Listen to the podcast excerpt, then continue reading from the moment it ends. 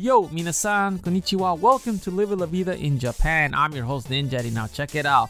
Today is Tuesday, February 15, 2022. How are you? I'm doing great. Yesterday was the Super Bowl, and unfortunately, I, I couldn't watch it. You know, I haven't watched the Super Bowl since 2015. It's been a long time because every time I'm here in Japan, the time difference is so great. I'm always either working or I'm doing something. So yesterday I was working, so I couldn't watch it. I did catch the halftime show though with Eminem, Dr. Dre, and Snoop Dogg. You know, it was awesome. It was nostalgic to watch them on stage and things like that, and I enjoyed it. I did watch that on YouTube, and I watched the highlights, but I didn't watch the game. But you know, besides the Super Bowl, there's something brewing, and I'm sure you have heard about the news about Russia possibly invading Ukraine. And there's reports that this is going to happen on Wednesday, that there is a report that supposedly they're going to invade on Wednesday. And the reason I say this is also because in Japan, the Japanese embassy in Ukraine, most of its staff are leaving already. They're leaving as fast as possible to get out of there. Japan is telling all the people that are in all the nationals that are in Ukraine to leave immediately because of the rising tensions. So you know that things are going to happen. Something's going to happen. I mean, they know something that we don't know yet. But from what I see and from what I read and from all the theories, Wednesday's the day that's going to happen.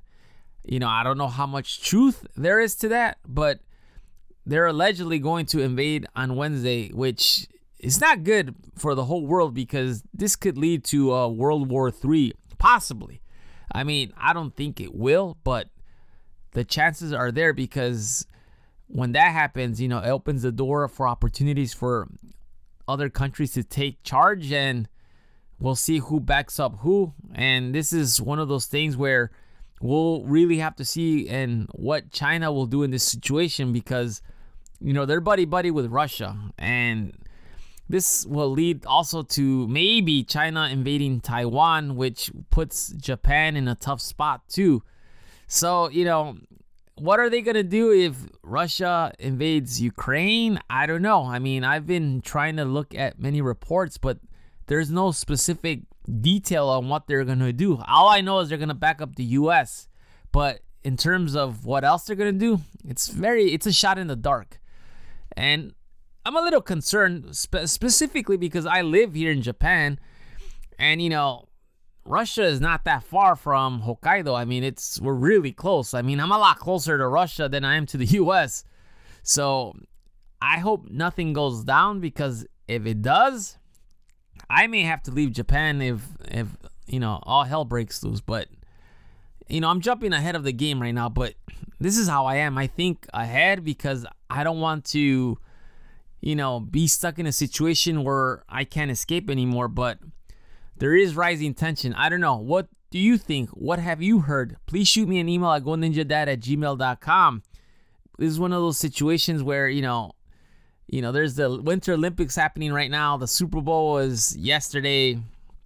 But something is brewing in the darkness. Something is happening. So usually, you know, things happen out of left field, but like I said, there's reports that maybe Wednesday.